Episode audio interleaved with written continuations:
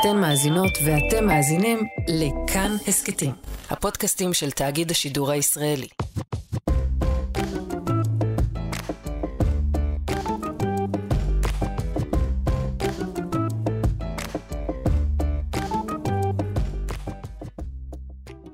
ובעד מי אנה פרנק הייתה מצביעה?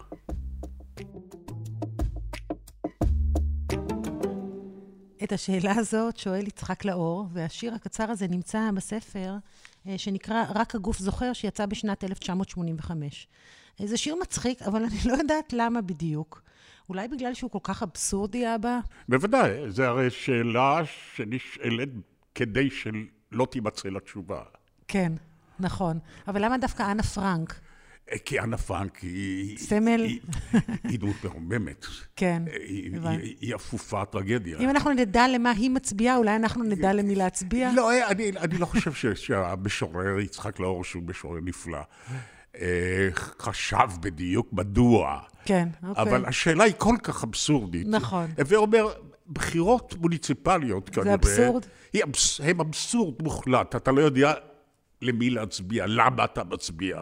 נכון. אז אנה פרנק, בעליית הגג, ששם היא נחבאת, צריכה להכריע בשאלה אם היא הזאת. ת- תצביע בעד פונדר ונגן או ונדר פויגל. לא, יודע לדעתי, לדעתי השאלה נוגעת לעכשיו, למי הייתה מצביעה. למי אתה מצביע ל- ל- עכשיו? כן, לחולדאי או לפי לברביבאי. דעתי, ברביבאי נשמע יותר טוב לה בהולנדית. אה, כי זה יותר הולנדי. ברביבאי, כן, זה נשמע שם הולנדי קצת. טוב, הקדמה ארוכה אבא, אנחנו עם החוג הגריאטרי שלנו, אבא תרחם. אה, ובואו נתחיל. אנחנו מקדישים את התוכנית הזאת, אם לא הבנתם, והבנתן, לבחירות המוניציפליות. אה, ואולי נתחיל בשאלה נורא פשוטה. חוויית העיר שלך, כאדם שחי המון, רוב שנותיו בעצם בתל אביב, השתנתה עם השנים? והאם אתה מרגיש שהצרכים שלך אה, השתנו גם? זאת אומרת, הדברים שאתה רוצה מהעיר השתנו. או, בוודאי, תראי, העיר הייתה שונה לחלוטין בילדותי. זאת הייתה עיר פתוחה מאוד, מספר תושביה לא עלה על 150 אלף, אני חושב, כשאני נולדתי ב-1940. בין ביתי שבסביבות רחוב ז'בוטינסקי בתל אביב לבין הירקון, היו שטחים רחבים עצומים, גבעות כורכר, סביונים. הייתה את המערה החשמלית שעל כן, שום- אז זה אגדה, זה בית הקברות המוסלמי ב- על גבעות הכורכר של תל אביב, ששם יגאל וושינגטון קבע את מקומה של המערה החשמלית, שאני ביליתי שם כמפקדה של חבורת חסמבה. והאם הצרכים שלך השתנו? זאת הייתה השאלה השנייה שרציתי שתשיב עליה. הצרכים של ילד הם שונים לגמרי מהצרכים של אדם מבוגר. נגיד, האם היום הדבר שאתה הכי צריך מהעיר זה מדרכות, נגיד, ישרות, נכון, נכון. מדרכות שלא יביישו אותי בנפילה. ופחות פאבים וברים? נכון, כמובן, אוקיי. כמובן. אני פחות מטופל בשאלות של ילדים, חינוך של ילדים. הרבה פחות מעניין אותי כמובן. כן. אה, יש לי שאלות עקרוניות. למשל, צ'יצ'י התפאר בעובדה שתל אביב היא עיר ללא הפסקה, נכון? כן. מי אמר לו שאני רוצה עיר ללא הפסקה? אני רוצה עיר עם הפסקות, נכון, אתה צודק. נכון? הוא החליט שעיר ללא הפסקה זה כיף. לא רוצה עיר ללא הפסקה. נכון, אתה צודק. שקט אני רוצה בצהריים, כן? כן. אבל עיר היא דבר טוב למבוגרים? תראי, נעשו על זה הרבה מאוד מחקרים. בדרך כלל עיר זה טוב. עובדה שיש תהליך אה, מתמיד של אורבניזציה בעולם. רוב תושבי נכון. העולם נוהרים אל הערים. נכון. אז כנראה שזה טוב. או שזה כורח המציאות, לא בהכרח טוב. לא כל מה שקיים הוא טוב. איזה כוח מציאות אה, יש. שהחקלאות הצטמצמה ונהייתה יותר הייטקית, אז לא צריך כל כך הרבה, כי, אה, לא יודעת, אה, שינויים של מזג אוויר, שינויים של אה, צפיפות. יש יתרון גדול, העיר יודעת לספק לתושביה את צרכיהם ביעילות רבה יותר. מבחינה בריאותית למשל, בתי החולים הגדולים נמצאים, ופה אני מגיע לצרכים של בני גילי. הבידור, התיאטראות, הפעילות האומנותית, אנשים נוטים להצטופף. יש אנשים אחרים שזקוקים למרחבים גדולים, אבל רוב האנשים זקוקים לחיות עם אנשים אחרים וליצור ביחד איתם. אז אני מניח שעיר זה טוב. זה לא רק מהכיוון של מה אנשים זקוקים, אני חושבת שזה גם מהכיוון של מה מנהיגים יכולים לתת, ואני רוצה להזכיר את התיאורטיקן הפוליטי, באמת מהחשובים בעולם, שקוראים לו בנג'מין ברבר, שהוא uh, כתב ספר שנקרא "אם ראשי ערים היו מנהלים את העולם". הספר הזה נכתב בשנת 2013, והתשובה שלו היא חד משמעית, שאם ראשי הערים היו מנהלים את העולם, העולם היה מנוהל הרבה יותר טוב. כי לטענתו, מדינות בעצם כשלו בדאגה לאזרחים, וכל מיני שאלות שקשורות לאתגרי המאה, הם לא יודעים לענות עליהם טוב. ערים הם מקומות דינמיים שמצמיחים פתרונות וחשיבה יצירתית, והוא אומר גם שבעוד שחברי הכנסת שלנו, או בכלל בעולם, נמדדים על פי פרמטרים אידיאולוגיים, זאת אומרת, מה הם חושבים על שאלות מאוד גדולות, כן? תפיסת עולם, אז ראשי ערים נמדדים במעשים. בדיוק מה שהתחלנו איתו, האם המדרכות הן ישרות, האם יש פתרון לילדים עד שעה חמש, בקידום הצרכים המשותפים, ולכן יש משהו במנגנון של עיר שמספק גם פתרונות יותר טובים לאזרחים. זה הגיוני מאוד. אני, אני פעם השוויתי את אה, מעמדו של ראש ממשלה אה, למעמדו של ראש עיר כחלוקת תפקידים בין אב לאם במשפחה. אוקיי. Okay. האב דואג לשאלות הגדולות. לא, אבא, כאן אתה תכעיס אותי מבחינה מגדרית. מלחמה ושלום, אתה כן. תכעיס אותי מבחינה מגדרית אם תחלק עכשיו, תיתן לאבא את הניהול הכסף ולאימא את המעשים. להפך, אני רוצה לשבח את ה... אה, אז בסדר. האם שהיא ראשת העיר. אה, אוקיי, סבבה. היא, זה טוב, זה טוב. זאת הכוונה, כן? זה בסדר. הולך? אז, כן. יופי. אז בבקשה, תן אז, עכשיו את הדימוי. אז הבנת אותו. לא, לא, תפרט. אז ראשת העיר, כן, היא זו שדואגת לכביסה, לחינוך, למצב רוח הטוב, המשפחתי. לארוחות החג.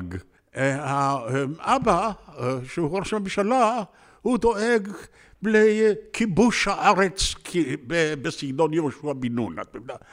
אז זה, זה נכון, אבל יש עוד דבר. כן. ערים נוטות להיענות לעיקרון פשוט. אנשים אוהבים לגור ליד אנשים שדומים להם. ולכן לערים יש צביון סוציולוגי מסוים.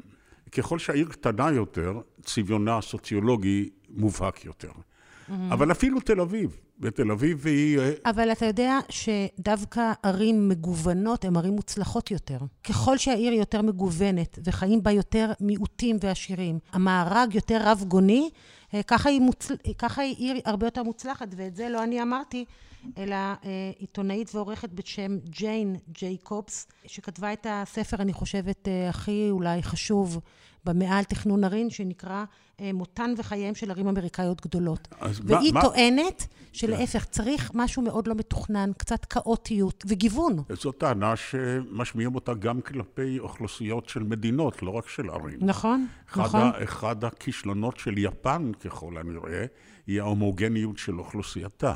Mm. הסירוב שלה לקבל מהגרים מארצות שונות, למרות שהיפנים הם, אה, הם אנשים בעלי תרבות יוצאת מן הכלל, יעילה מאוד, חרוצה מאוד, mm. בעלת כוח המצאה עצום. אבל הכישלונה הגדול של יפן הוא העובדה זה מתבטא אחר כך גם במיעוט האוכלוסייה, האוכלוסייה הולכת ומתמעטת, אבל בחוסר הגיוון.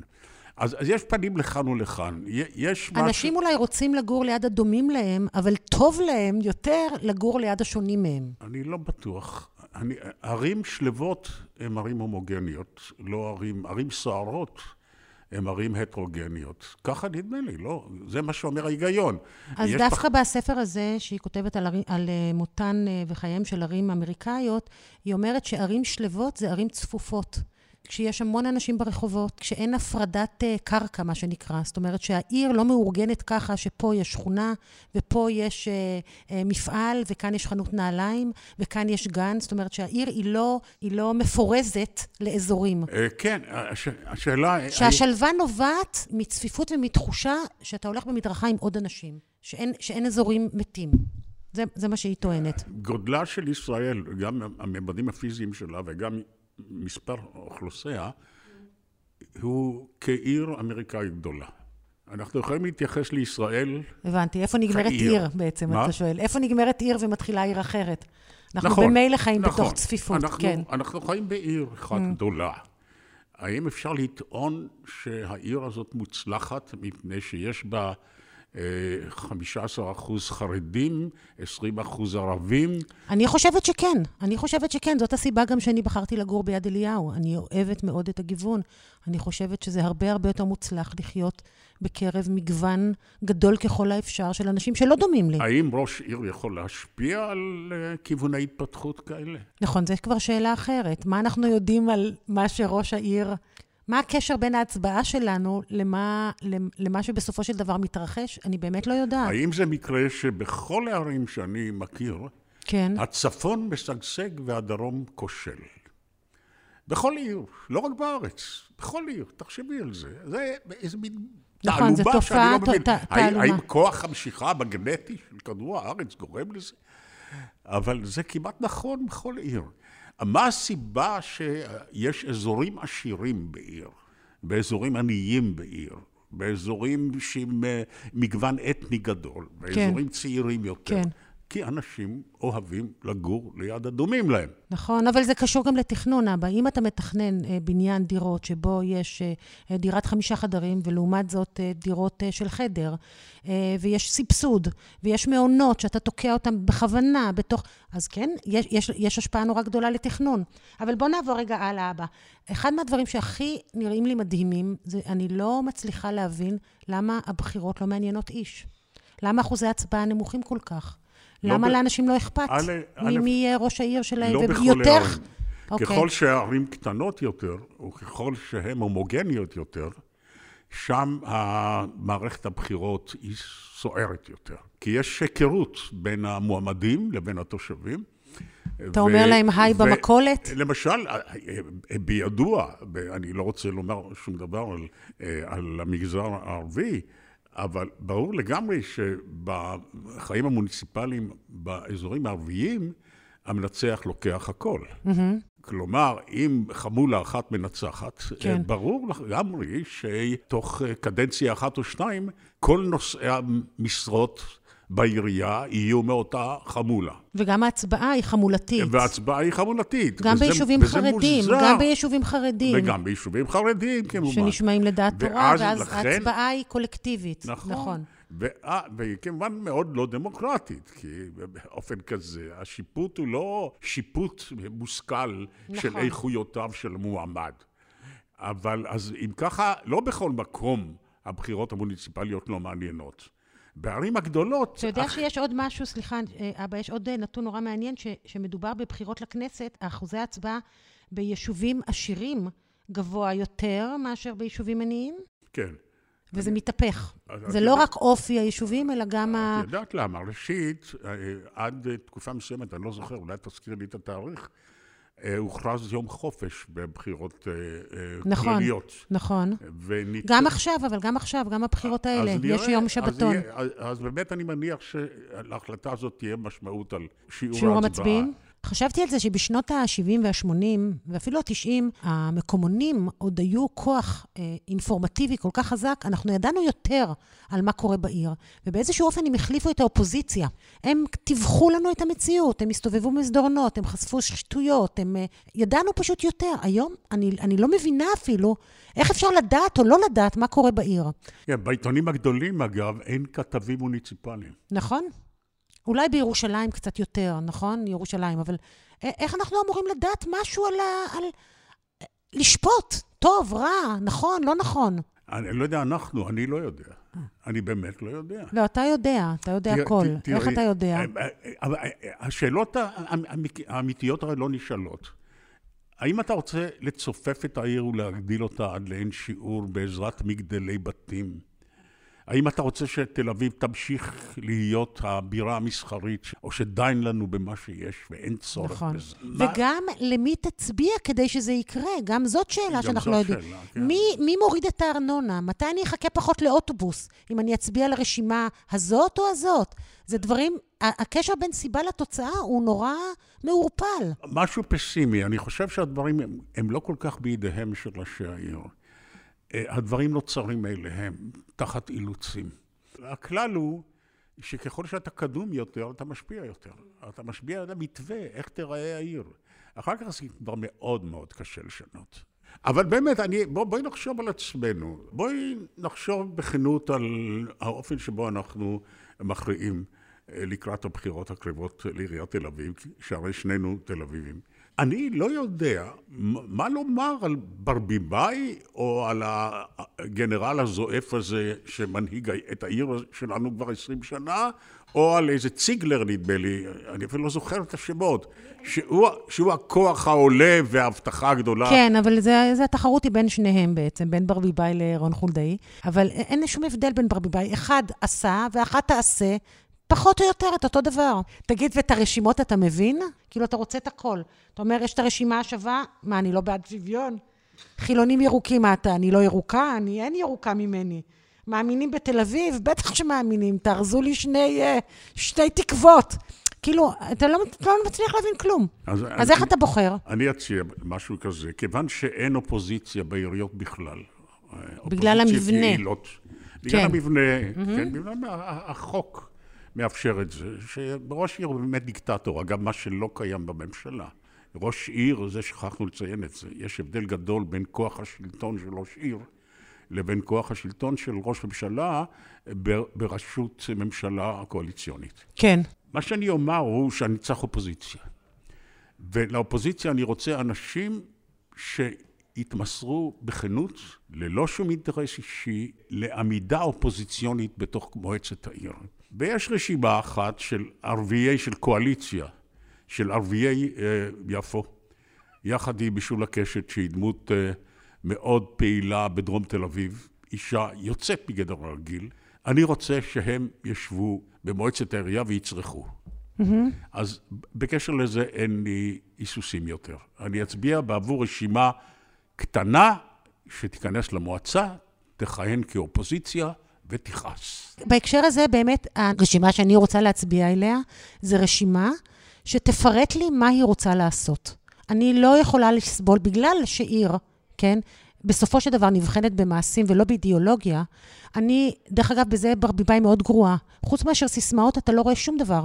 היא לא, אין שום, שום מצע רציני שבו היא מסבירה בדיוק מה היא מתכוונת לעשות. אני רוצה אקסלים, לא להבין אותם, רק לראות אותם. אני רוצה לראות מולי טבלאות אקסלים ותוכניות, שאותם אני לא אקרא, אבל הרשימה שאני אצביע עליה זו רשימה שעשתה עבודה משעממת. עד כדי כך שאני ארדם מולה. כן, זה יפה, זה גישה יפה. זאת אומרת, את, את רוצה שיטילו... ישעממו אותי. על מפתן ביתך יטילו ערימות של טפסים שלא תקראו לעולם. בדיוק, ובא, בדיוק. שמישהו כתב שאת... אותם, בדיוק. גבוהי הטופס אלה שתצביע עבורם. כן. טוב. טוב, אבא, אני חושבת שנסיים כאן, לא? בהצבעות שלנו. כרצונך. באידיאולוגיה שמאחורי ההצבעות שלנו. אה, רק נודה למאיה קוסובר ונודה למאזינים, תודה. אמ, אפשר למצוא את הפרקים וכל הרחמים הקודמים בכאן הסכתים או ביישומונים האחרים, וניפרד בשיר היפהפה של דוד אבידן, שאומנם לא שיר בחירות, אבל הוא שיר מאוד עירוני. הרחובות ממריאים לאט מתוך ברזים ערופי שפתיים. הוא פרסם אותו כשהוא היה בן 20. אני אוהבת את השיר הזה בעיקר כי הוא נשמע לי שיר על טריפ. הרחוב היפה היפה יעצר לבסוף בדרכו. השלווה, אטומה וקשה, תחתך כמו חלה לאורכו. והבוקר הלך התפחם מברק יחידי, מברקו. אנשים התנשמו בכבדות כמו בתום דהרה עתיקה. חגורת הבטון של העיר הדוקה, בהחלט הדוקה, הקירות הכבדים מבינים משהו ונופלים בשתיקה. על העיר הגוססת בחוץ צונח אור שמש מוחלט. ביום שכזה מן הסתם בבתים שום תינוק לא נולד, אף לא מת שום אדם. ואכן הרחובות ממריאים לאט. הרחובות ממריאים אל האור הלבן כמו שטיח קסמים. הקירות שנפלו מוקמים איכשהו, אזרחים חכמים. ולעיר אין ראשית ואין סוף, וכל המבואות חסומים. וידיך שרות מן הקיר כמו מלמול של אזוב ירקרק. ועיניך פורחות כמו פנינים של זכוכית על צוואר הברק. רק ראשך העייף צף באור העמוק, ורק פיך שרק.